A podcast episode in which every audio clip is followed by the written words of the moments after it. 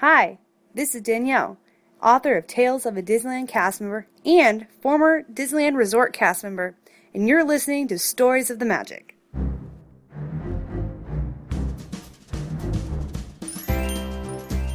Welcome to Stories of the Magic, an unofficial Disney podcast, with your host, Randy Crane.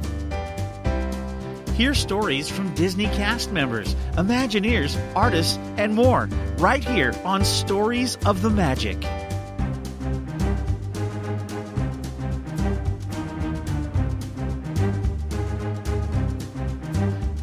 And now, here's your host, Randy Crane. Welcome to episode 41 of Stories of the Magic. I'm Randy, your host. Thank you for joining me. In this episode, we begin a three part interview with Brian Levine. If you've been to Disneyland, well, ever, you've seen and probably ridden at least one of the attractions he worked the Disneyland Railroad and the Main Street vehicles. In fact, if you were there pre Disney California Adventure, you were also part of the other area he worked, the parking lot. These two main attractions, though, the railroad and the vehicles, have always fascinated me, so I was very excited to talk to Brian. In this episode, Brian talks about how he got started working at Disneyland. He had a really great attitude when he was applying, what the train conductor does, what he liked best about being a conductor, his favorite parts of the railroad route, being the conductor in the Lilly Belle, interesting Disneyland train history, bringing the trains out from the roundhouse and taking it back in, some of what makes Main Street special, working the motorized Main Street vehicles, including which one was his favorite, something special he did on occasion for guests who wanted to view the parade, State Fair, and Blast to the Past. Now, if you've never heard of these last two things, you have got to listen to this part. Now, a brief word from a fellow podcaster and friend, and then it's time to turn the page and start this story.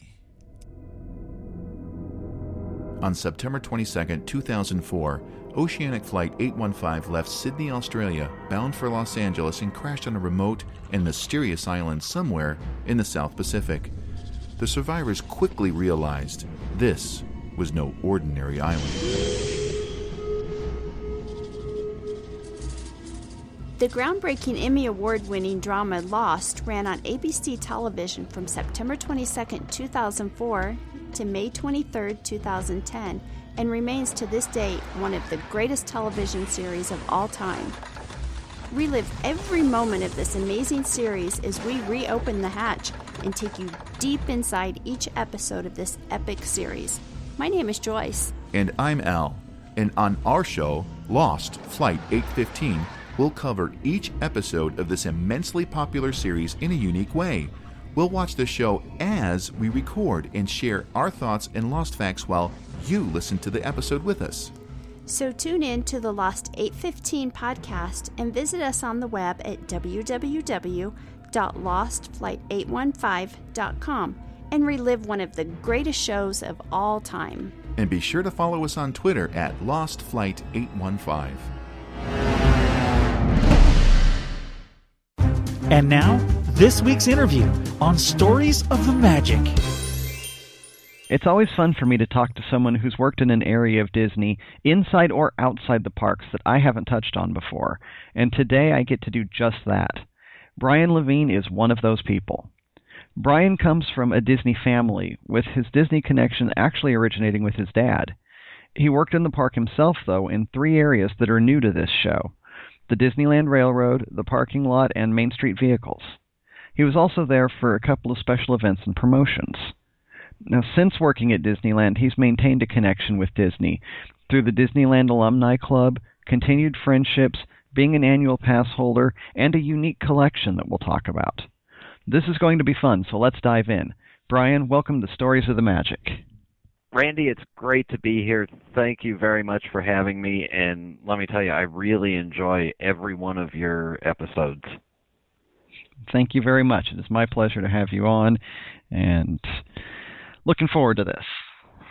Uh, to start off, could you tell me uh, how you got started at Disneyland and what you did there? I kind of touched on it briefly, but let's really dig into it. I think it it, it goes back to the I grew up in Southern California, and I grew up in the San Fernando Valley, and always loved going to Disneyland. It was my choice of places to go. It was either that or you know, Magic Mountain or Knott's Berry Farm, and I always wanted to go to Disneyland.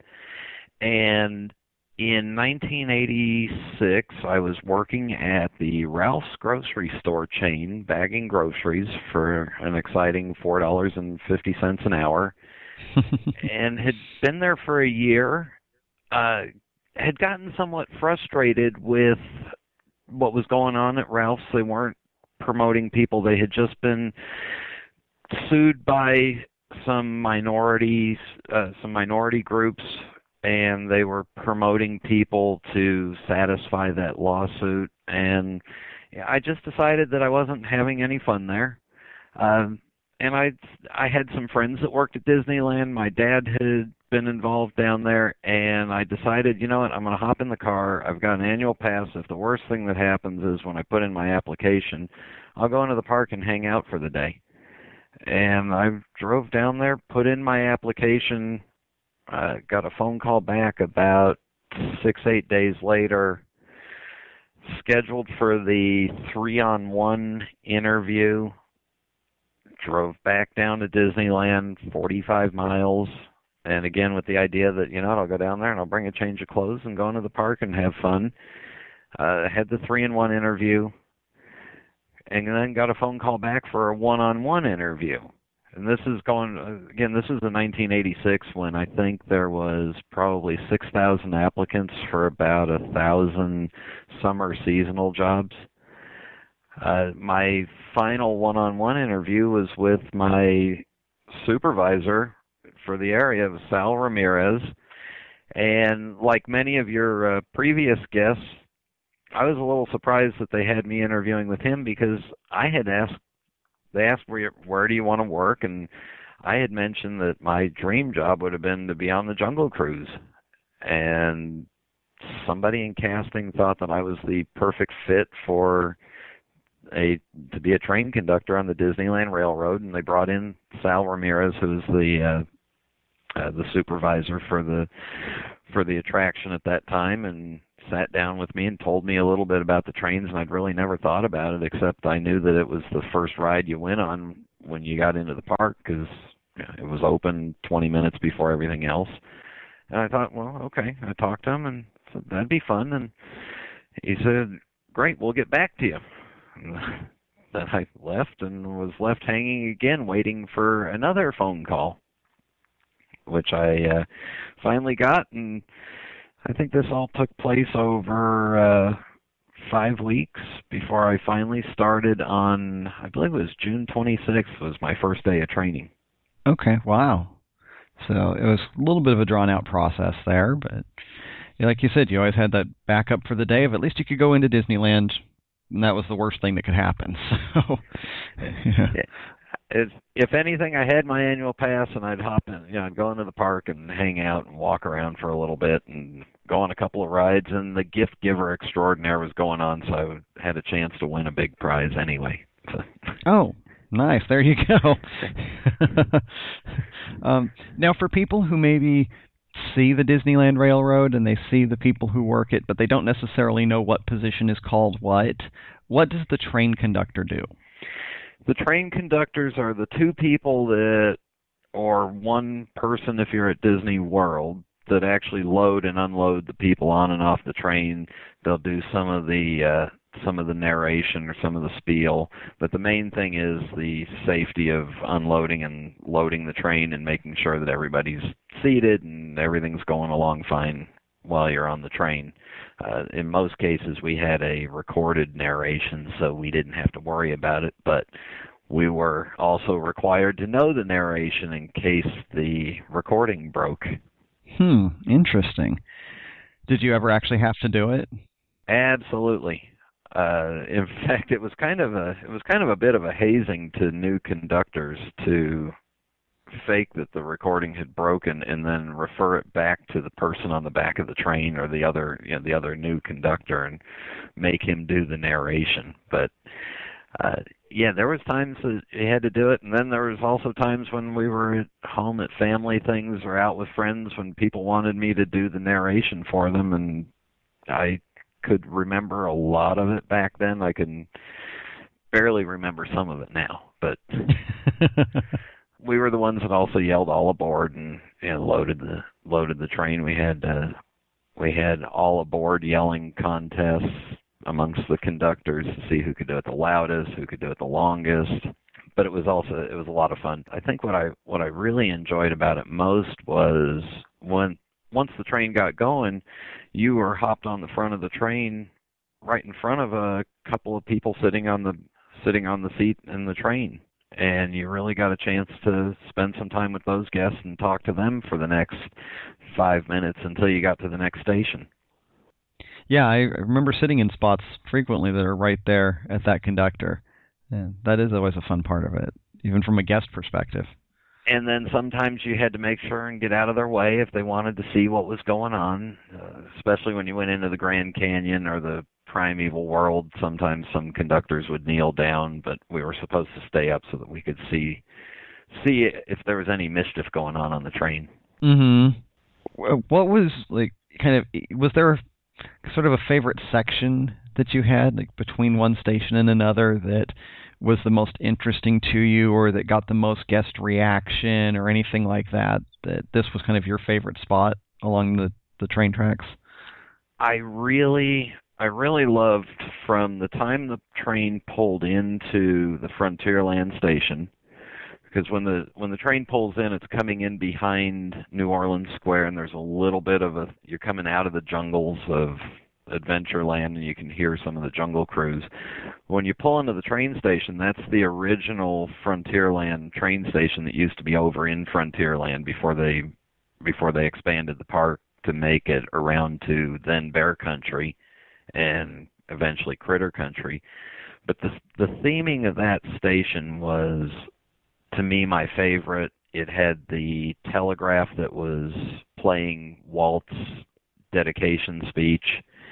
Uh, it had a real working semaphore that would come down when the train was coming so we could if we were working at the station which occasionally during busy times there'd be a conductor that would be at each station to help assist the, the conductors that were on the trains loading the train up.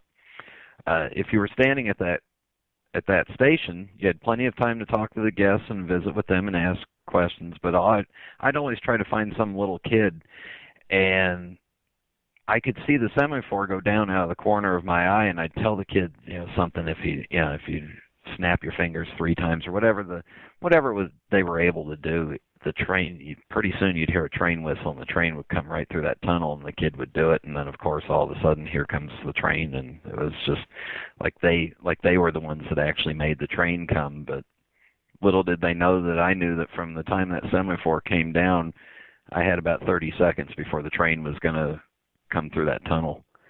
Uh mhm I loved that part that Frontierland station in and out and then the the other part that I really enjoyed, just because it was always a little bit cooler during the summertime and was a little more interactive, was the uh, was the backside of Rivers of America. Because uh, you'd come around there and you'd get to see the the same stuff that the Mark Twain would see. You'd also see people doing the canoes, and you'd you'd see all kinds of river traffic, and it was just it was a great way to take a whole bunch of attractions and give them the same show, but from a slightly different perspective. Uh, mm-hmm. And it was always a little cooler back there because it was heavily shaded and the water was wet, so you'd get a little breeze off the off the river. But always loved that part too. That is a really nice part of it. Yeah. So, did you ever get to ride in the tender seat on engines one or two? Yeah, I got to ride up there more often than I than I wanted to because if we were if they were running us out to be to go out and work a station instead of sitting on another spot out there with the with the guests, we could go sit up there up in front and just kind of ride deadhead out there. Uh the spot that I liked to ride in if I was if it was out on the line was if we were just going out to a station or going to lunch or something and there was nobody in the Lilly Belle or the caboose on Retlaw 2, we could go hop back into the Lilly Belle or hop into Retlaw 2's caboose and ride back there on the way to lunch or on the way out to the next station that we had to work. So spent a lot of time in the Lilly Belle. Oh, I bet. That's a much more comfortable place to ride than most of the other seats on the train. except if it's except if it's a hot day, and in most cases the Lilly Belle's windows were closed all the time. It could get a little stuffy Mm. in there. I could see that. More comfortable seating, but stuffier air. Yeah. So anytime we had a Lilly Belle guest coming, they'd try to let us know in advance to go back, and whoever was on that train would go back and make sure and open up the windows for at least a five, you know, at least five minutes worth of fresh air. Mm-hmm. So, so did you ever ride in the Lilly Belle with guests and kind of be their conductor? Uh, yeah. Anytime we put somebody back there, we were supposed to stay back at least on the platform of the front of the Lilly Belle so that we could keep an eye on them because there there had been some situations where there was some damage to to stuff inside the car, and Mhm. a lot of that was a lot of the contents of the Lilly Belle was original to Walt because if, if you go back in history, uh, Walt personally owned the steam trains or the Disneyland Railroad and the monorail. They were part of WED. So that's why all the uh, all the trains were then called Retlaw, which was uh, yeah, Retlaw was the name of the company that technically operated the trains, but they were all under Walt's own family name, and a lot of his own memorabilia was back there. So until 80, 1984, 85, when Retlaw was merged into the rest of the park and WED was brought in and made into WDI, uh, that was kind of a little special haven back there that not too many people got into. And if we put a guest in there, you're darn right we were going to stay back there with them and make sure that absolutely nothing happened because otherwise we'd be looking for a new job the next day. right. so, did you ever end up with any interesting passengers back there in the Lilly Belle? Lots and lots and lots of VIPs, uh, lots of company dignitaries. I personally had Orel Hershiser, who was the uh, uh, pitcher for the Dodgers the years in '88 when they won the World Series. Uh, I had him in the Lilly Belle with a with a bunch of other VIP guests or ex you know escorts with them. Um, I had Michael Eisner's wife and two of his sons back there in the Lily Bell when I was on, but of course it was just you know open up the chain, open unlock the door, let everybody else take care of them, close the door. Uh, Mm-hmm. other than that, I didn't have anybody of any notoriety that I can remember. Uh the Lilly Belle was just it was just kind of a special it was a special thing. There were special Lilly Belle tickets that you could get from uh, from city from city hall if you wanted them, if you knew the right people to get them and then you'd have to make sure that the Lilly Belle was out and they would have to come around and wait you'd have to wait until it got there for the ride, but I believe the Lilly Belle tickets are still around if you know the right person that happens to have them. They are. In fact, I'm actually looking at a pair sitting on my desk right now. I wish I had a couple of them because I never had them to give out, and when they came in, the the lead the lead at the Main Street station was the one that collected them, so they skipped right past me. Gotcha. Hmm. Okay. Um, I have to say, I've never been in the caboose. Uh, what's that experience like? Uh, the caboose is actually very much like a 19, like a turn of the century railroad caboose. It's got a little second level inside of it where you can climb up the ladder and sit up in that little observation area, and then it's got a couple of benches in the front and the back, and it's uh, it's all wood and not really comfortable to sit on for too long. Uh, but there's absolutely there is nothing plush about it. There's the only kind of air conditioning that it has is open up the windows, and the only kind of heating it has is close the windows. uh, but if if anybody wants to ride on that that Retlaw two or the red cattle car train, the one that's got seven cars and the caboose, that was one of the two original trains from opening day. mm-hmm. Uh, the other the other three trains were added on afterwards, and then the Lilly Belle is part of Retlaw One, which was the other original train from opening day. Mm-hmm. Yeah, I tell people, you know, look for the red canopy, but then also look at the number on it. And if the, you're looking at the 200 series, 201, 202, whatever, that's one of the original sets.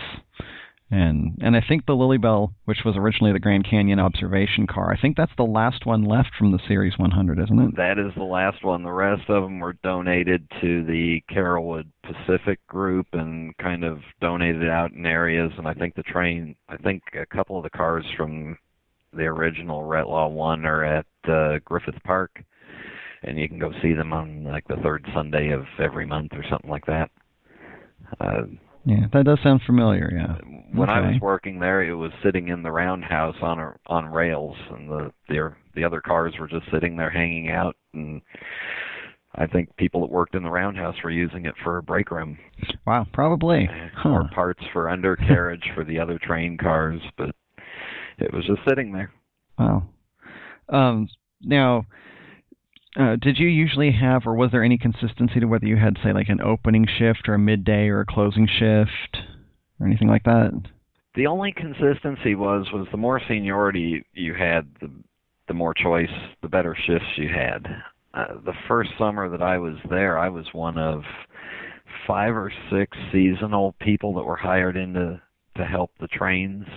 Uh, so our first shifts were anywhere between they, they had to min, they had to be a minimum of four hours, but because I was low seniority, obviously I couldn't get a, an eight-hour shift, which was a you know, a, a higher seniority shift than mine. So I was getting like four to six-hour shifts that were usually from 10 a.m. to 2 p.m. to help out with lunches for the opening crew or noon to 6, which might have been a day when there was a fourth train on the track because most busy days we had three trains, but on the real peak days we'd put four trains on the track, and that noon to six shift was go out, go out at the roundhouse, pick up that train at noon, bring it out on the line, run it until 5:45, put it back in the roundhouse, and you were done at six.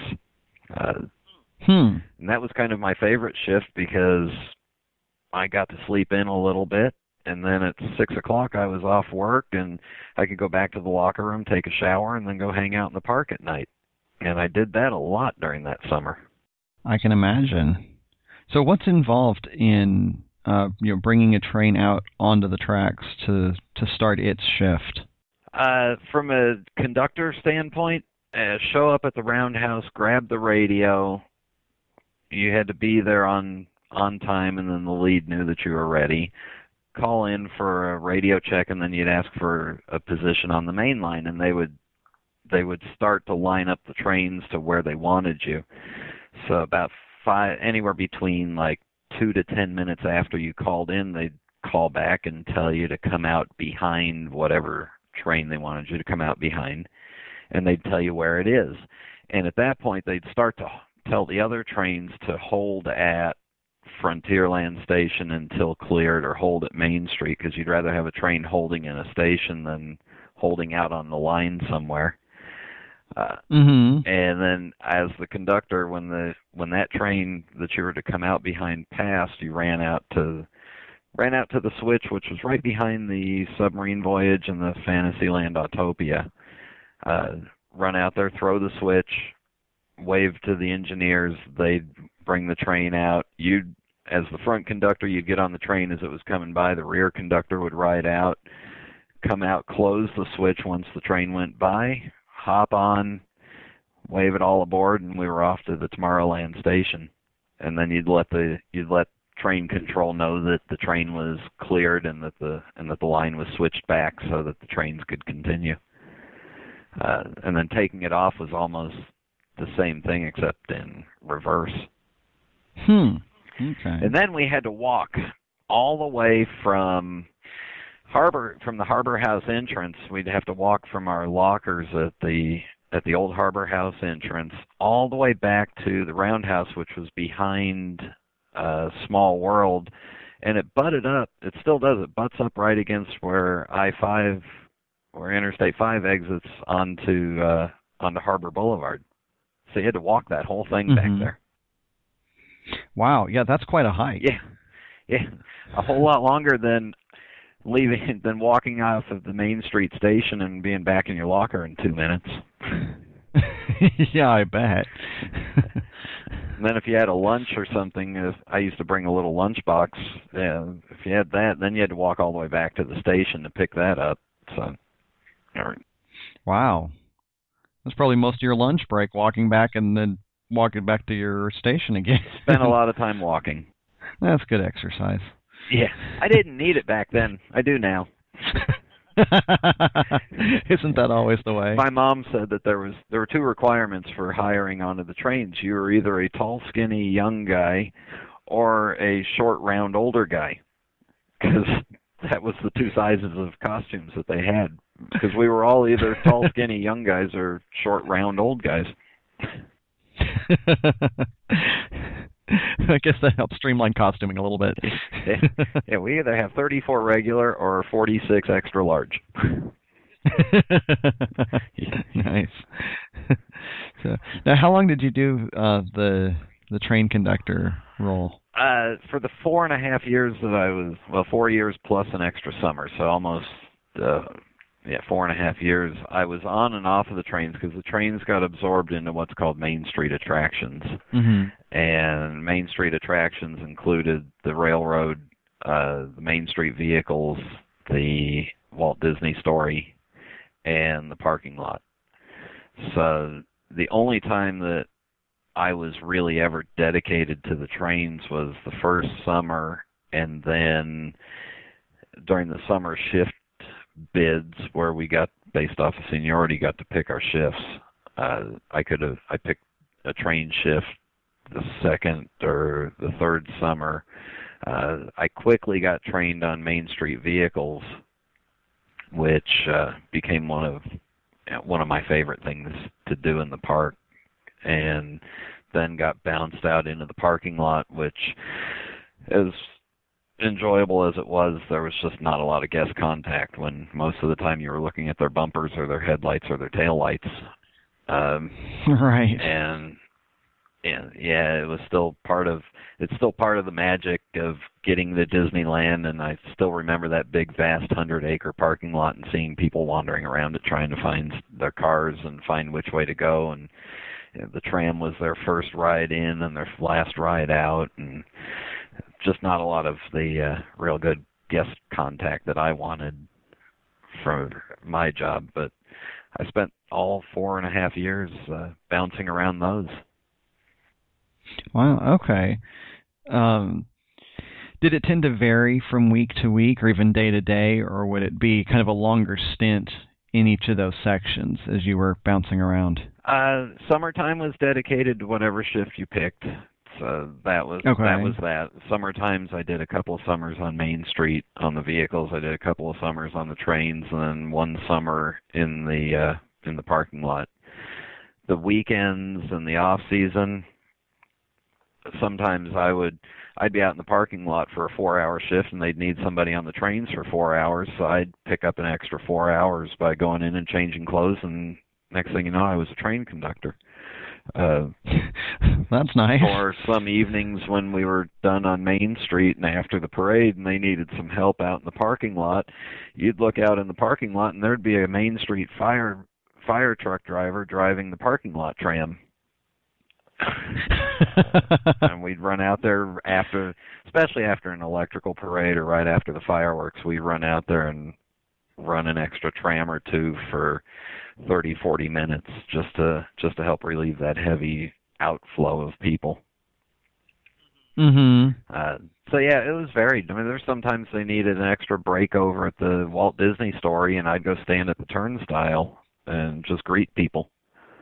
Uh, and I think that's one of the things I really liked about Main Street in particular was that even though it was a a routine thing, there was a lot of variety in the routine.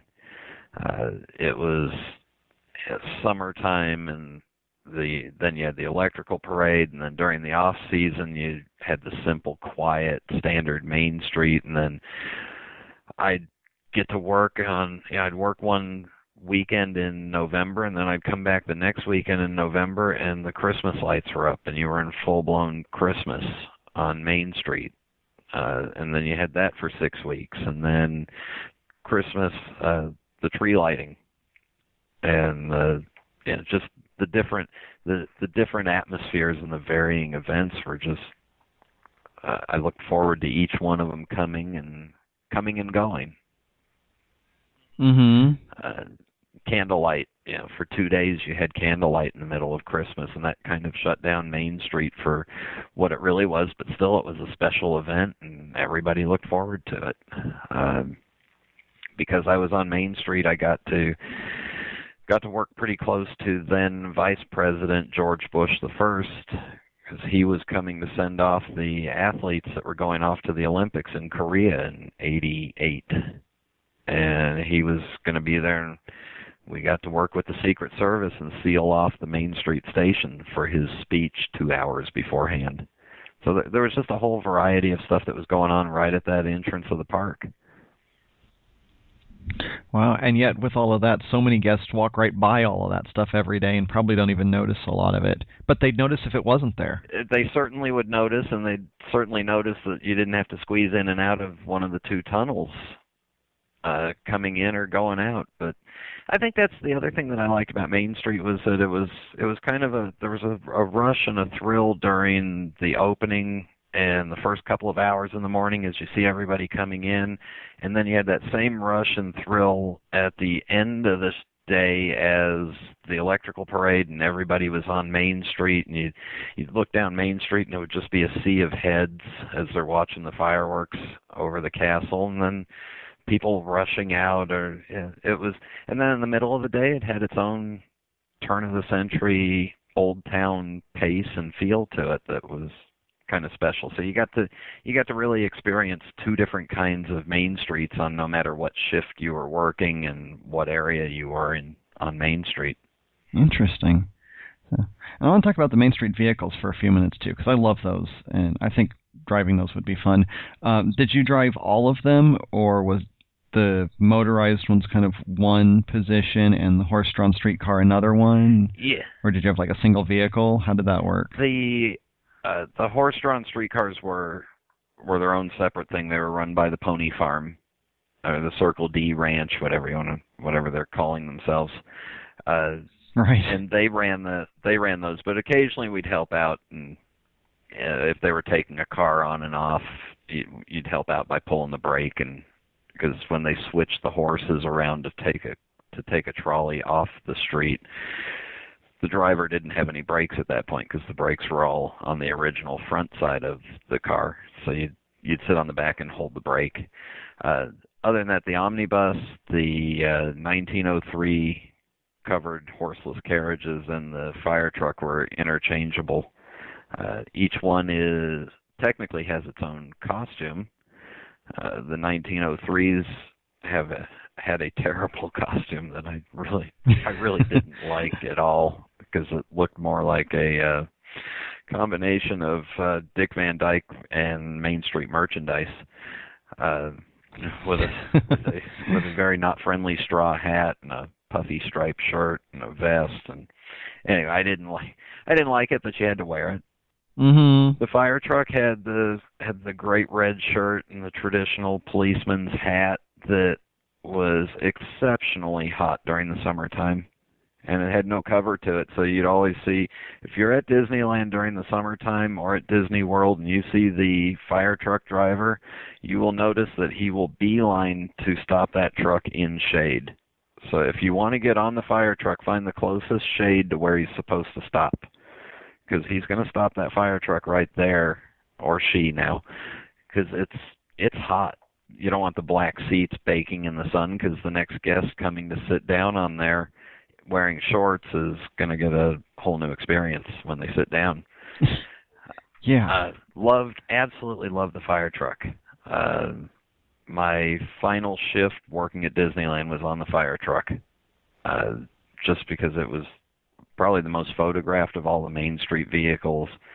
The kids loved it. Had a great horn and the bell in the back for the kids to play with. Uh, the omnibus was a little bit more interesting to drive. Uh, and this is this is a fun personal story because when I turned 16, I wanted my driver's license really bad, and my parents weren't ready for me to drive, and they were very nervous about me driving. When I made it to 17, they finally decided that it was okay for me to get my driver's license.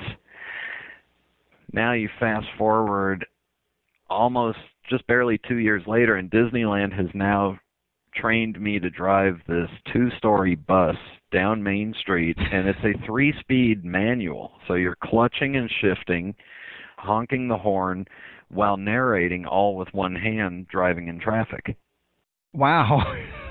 and the bus you had to be careful with. You had to stay away from the horse from the horse-drawn streetcars cuz the bus and the streetcars could not make it through the entries of Town Square or the Central Plaza together. There just wasn't enough room. Uh, and the bus and the streetcars couldn't pass each other if they were passing in the middle of the street. So you're always looking to see as you wanted to leave, the bus wanted to leave as the streetcars were coming into their drop off and pickup point. So you had to deal with all that while narrating driving up and down Main Street and smiling. yeah, that doesn't sound easy at all. No. So it was a lot of work, but it was also the slowest and the easiest pace of all the vehicles because you'd go down there and you'd wait for 10, 15 people, and then you had to time yourself with the horses. So you just had this natural pace about it. And again, I loved it because you got a bunch of good time with guests. You could take little kids or yeah, and seat them, put them up on the bench seat next to you. You could fit a family of three up there, and hmm. you got some great one-on-one time with guests. Uh, in the old days, during the slow, during the slower, rainier times of the year in Southern California, the omnibus was one of the favorites of all the characters on the street. They'd want to come over and ride the omnibus, and that way they could wave at people as they were going up and down the street, and they weren't getting wet, and they weren't having to walk and march around out in the rain. So I'd be driving down the street, and I'd have you know Pluto and Goofy hanging off the back, and maybe Chip and Dale sitting up in the front, pestering me as I was driving. uh, nice. But again, it was just a lot of the I think a lot of it for me the Main Street vehicles weren't so much of a they weren't a, a real attraction as they were more of part of the show and part of the atmosphere and yet still a functional part of the atmosphere in the show. Yeah, definitely an important part of it. The other thing I liked about working Main Street vehicles was during parade times you had to stop, you had to take the cars off the street. You got a few extra long breaks in there and but you also did guest control for the parades. And if it was an electrical parade and you had to get set up an hour and a half before the parade, you got to spend some time talking to guests.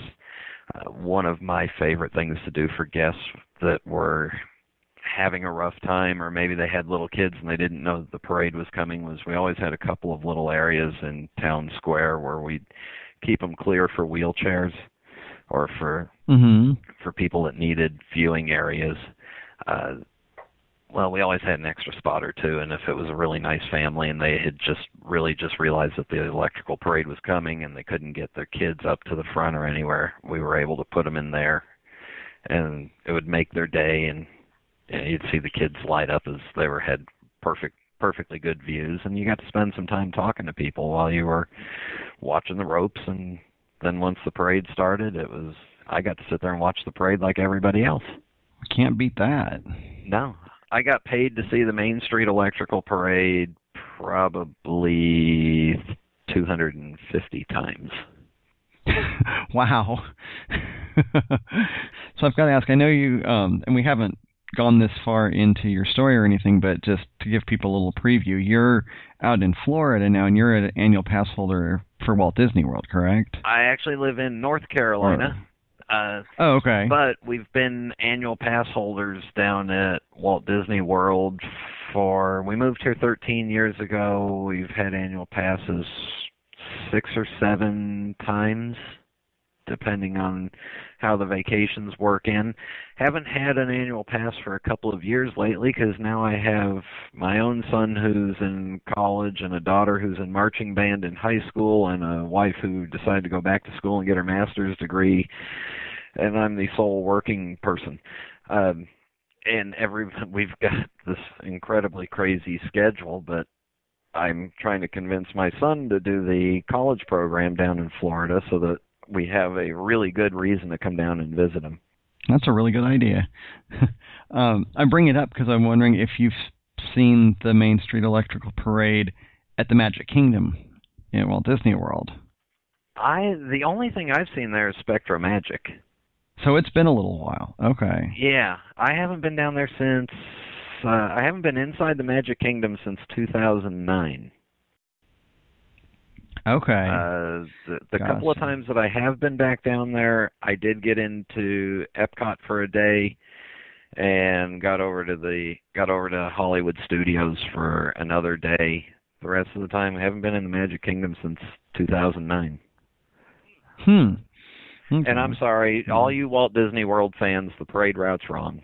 The parade route goes the opposite way, and it's just wrong. I'm used to the parade, you know, starting at Small World, coming down Main Street, and coming around and going out to the right, and it's just wrong when it goes the opposite way. I'm sure they'll forgive you. Or if not, that's okay. now, you mentioned in our email correspondence that you were at Disneyland during a couple of special events, which for people who weren't there in the late 80s, they may not be familiar with these. Um, eh, but I know some about them, and I'm curious to hear what you've got to say about these. Uh, working Blast to the Past and the State Fair. Yeah, it was it was early on in the Eisner era, and Eisner was looking in the and the theme park people were looking for ways to quickly build up attendance at Disneyland without having to put in a whole bunch of money into new attractions. So they started these seasonal themed parties, I guess you want to call them, or events. And the first one was Circus Fantasy, where they turned Main Street and a couple other areas in, and they brought in circus acts, and then they had a circus parade. Um, I didn't spend much time at all with Circus Fantasy, but it quickly got replaced with Blast to the Past, which was turning Main Street into really kind of contradictory to it, turning it into the 1950s. So it's kind of a blast of the future for Main Street. Uh, Right. but during my during my weekends, and boy, did I beg for these shifts like crazy because they were wonderful. Uh, we were paid to literally not. Dr- you couldn't put a guest in them, but just cruise 1950s era cars up and down Main Street. So there I was driving a Chevy Bel Air convertible with a sweater or a Letterman's jacket on and just cruising up and down Main Street as pure atmosphere. And then every once in a while, one of the local, one of the street performers that they had that looked like a couple of greasers or a couple of uh, nerdy guys would hop in the car and go for rides, or you'd have Mickey and Minnie dressed up in 1950s outfits and just cruising up and down Main Street with them. Uh, the cen- in in the Central Plaza, they had a giant jukebox that was built where the partner statue is now, and there was Mhm. a DJ up there, and then that was. Uh, Blast of the Past was probably my favorite block party style show that Disney's done with the uh the Blast of the Past street party where they actually had performers on little scooter um, Vespa scooters cruising around and singers and dancers. It was just it was a lot of fun. Uh but to think that I got paid to drive at, I think at one point we had a a 1957 T-Bird convertible in the back and we got to drive that up and down Main Street, just cruising it at idle because the cars wanted to go fast. They wanted to go faster than we were allowed to. Uh, and then about every 45 minutes to an hour, we were supposed to take the cars off of Main Street and go drive them in the back area and open up the engines and blow out some of the some of the buildup that had been in there from the cars idling or driving so slow. Uh, but we got lots of I'm sure there's lots of pictures of people posing next to these cars, and they'd cruise up and down Main Street, and all you did is get people who would want to come over and take a picture with you, and that was uh, that was a great job. Uh, and then in the fall, they did for two years, I believe they did a state fair, uh, kind of a that was literally like a like a county fair kind of thing where they brought in little midway games and extra little kind of food things and had pig races and had a parade that was specifically for the state fair. Uh, and I am, as far as I know, I am the first person to operate a Ferris wheel at Disneyland with an actual guest on it. Really? Because uh, part of the main the Main Street vehicles and steam trains crew, the trains were down the first year of that, so there was a there was a Ferris wheel up on the train tracks at the Main Street station, and then there was a Ferris wheel in the Central Plaza, right where the partner statue is.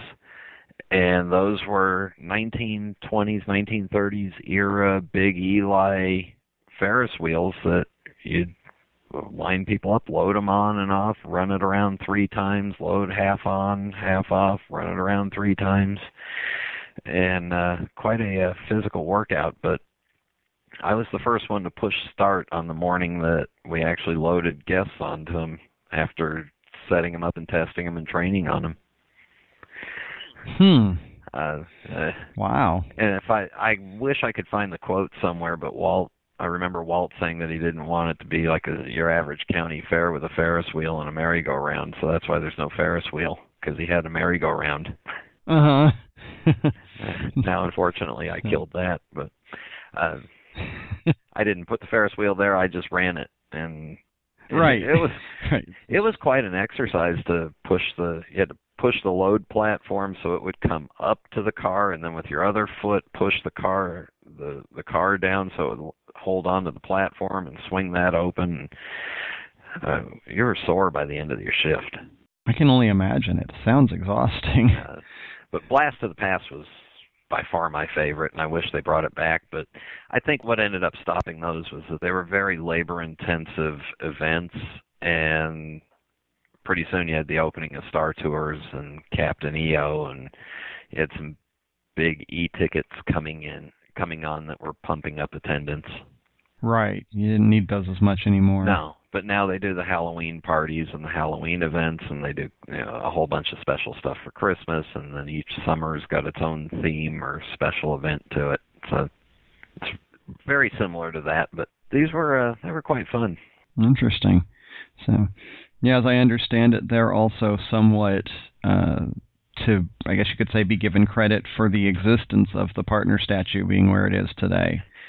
and thankfully, because I believe during Circus Fantasy they had the uh, the Globe of Death, which was a, a round steel cage where motorcycle riders went in this cage and zip zapped around each other in there. I, and I was really happy to see them put the partners statue in there because I knew that they weren't going to goof around with the Central Plaza with that center area anymore and ruin the view of Sleeping Beauty Castle from Main Street. Exactly. but it's definitely an unusual you know, series of promotions and experiences there. And I guess you got to give them credit for trying something.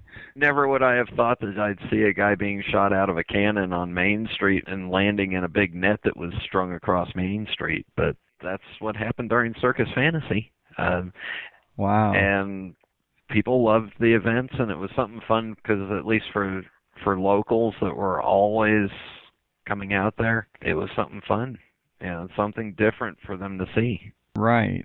Yeah. Um, at a Destination D event from D23 a couple years ago, they had an Imagineering panel, and on it was Kathy Mangum and uh, Kevin Rafferty, who one of their first projects was the submarine voyage adaptation during Blast to the Past. and that was actually the first time I'd heard about Blast to the Past. And they talked about coming up with this idea of uh, replacing, I think it was the captain's portion of the narration, with songs, like song clips from the 60s. Uh, and they explained it, and they looked at all the audience for a second and said, We're sorry. you know, so that was my introduction to the Blast to the Past. But it sounds like it definitely had some interesting and some fun pieces to it, even if they were a bit unorthodox. I think there was a sand beach party that they brought in a bunch of sand and put it out in the uh, the area out in front of Small World, and so they had a sand beach out there, and then they had a a Jan and Dean style Beach Boys kind of style band back there, and they tried a whole bunch of different stuff. Yeah. I enjoyed driving those cars up and down the street.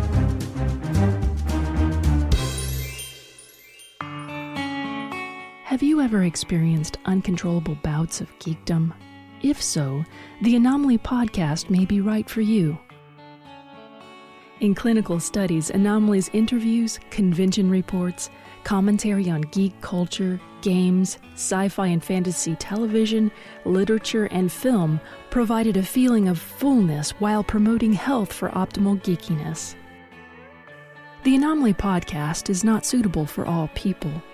Only geekily active cool chicks with a healthy sense of humor should listen. Geekily active cool guys should listen too. Anomaly has resulted in sudden fits of squee. Broad smiles may appear without warning and could become permanent. The most common side effects of anomaly are unconsciously joining in the gamma quadrant golf clap, out loud, at work, to the amusement of coworkers, and attempting to interject opinions aloud to hosts who can't hear the listener. But in all cases, the benefits outweigh the risks. Ask your anomaly if you're healthy enough for entertainment of this caliber.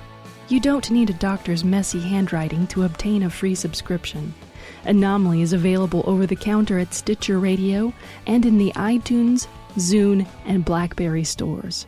You can also stream episodes of Anomaly and Anomaly Supplemental at anomalypodcast.com. That's A N O M A L Y podcast.com.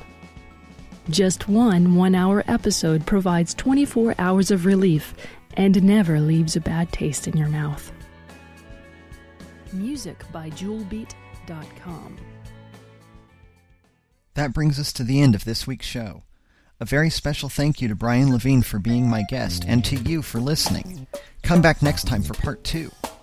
Now, if you've worked for the Walt Disney Company in any capacity and you'd like to share a positive story, email me at podcast at storiesofthemagic.com or call the listener feedback line at 734-23-STORY at any time, 24 hours a day. And you know, if you'd like to be a guest on the show, let's talk. That's how I connected with Brian. He emailed me. If you've been a Disney guest of any Disney experience, and you've had an encounter or an interaction with a cast member that made some extra Disney magic, or if you've had any special Disney experience you want to share, I'd love to hear from you too. Maybe you've got a special memory of being on the train or riding one of the Main Street vehicles and you want to share that. I'd love to hear it or anything else you'd like to share. Just email me at podcast at storiesofthemagic.com or call that listener feedback line at 734 23 Story and tell me about your experience or who you'd like to thank. In the last couple of episodes, I told you about the Indiegogo campaign to help pay for the publishing expenses for my new book, Faith and the Magic Kingdom. Well, that first one didn't meet its funding goal, so I'm doing it again. As I said before, I've invested a lot of time, heart, sweat, and money into this project, but I need your help to bring it the rest of the way.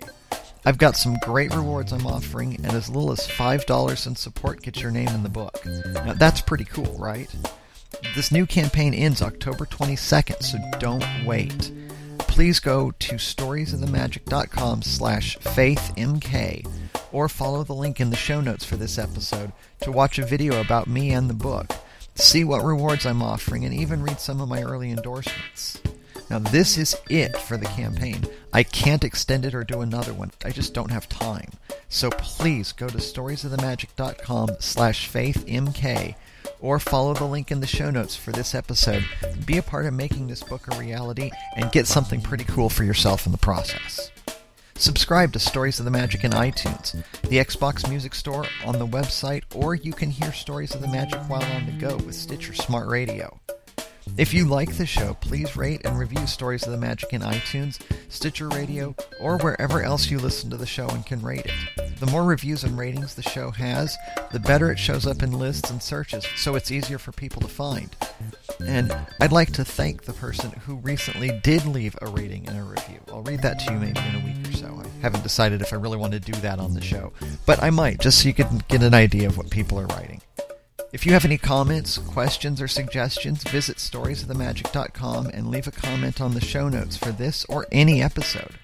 While you're there, check out the show notes for useful links from each episode, too. Please like the podcast on Facebook at facebook.com slash storiesofthemagic. Follow the show on Twitter at twitter.com slash stories of magic and tweet out that you're listening in. Pin it on Pinterest, plus one on Google+. Plus. Tell your friends about the show. Keep letting others know that you're listening so they can join in the magic too. Thank you for joining me for this episode of Stories of the Magic. There will be other days and other stories. And this tale continues next time.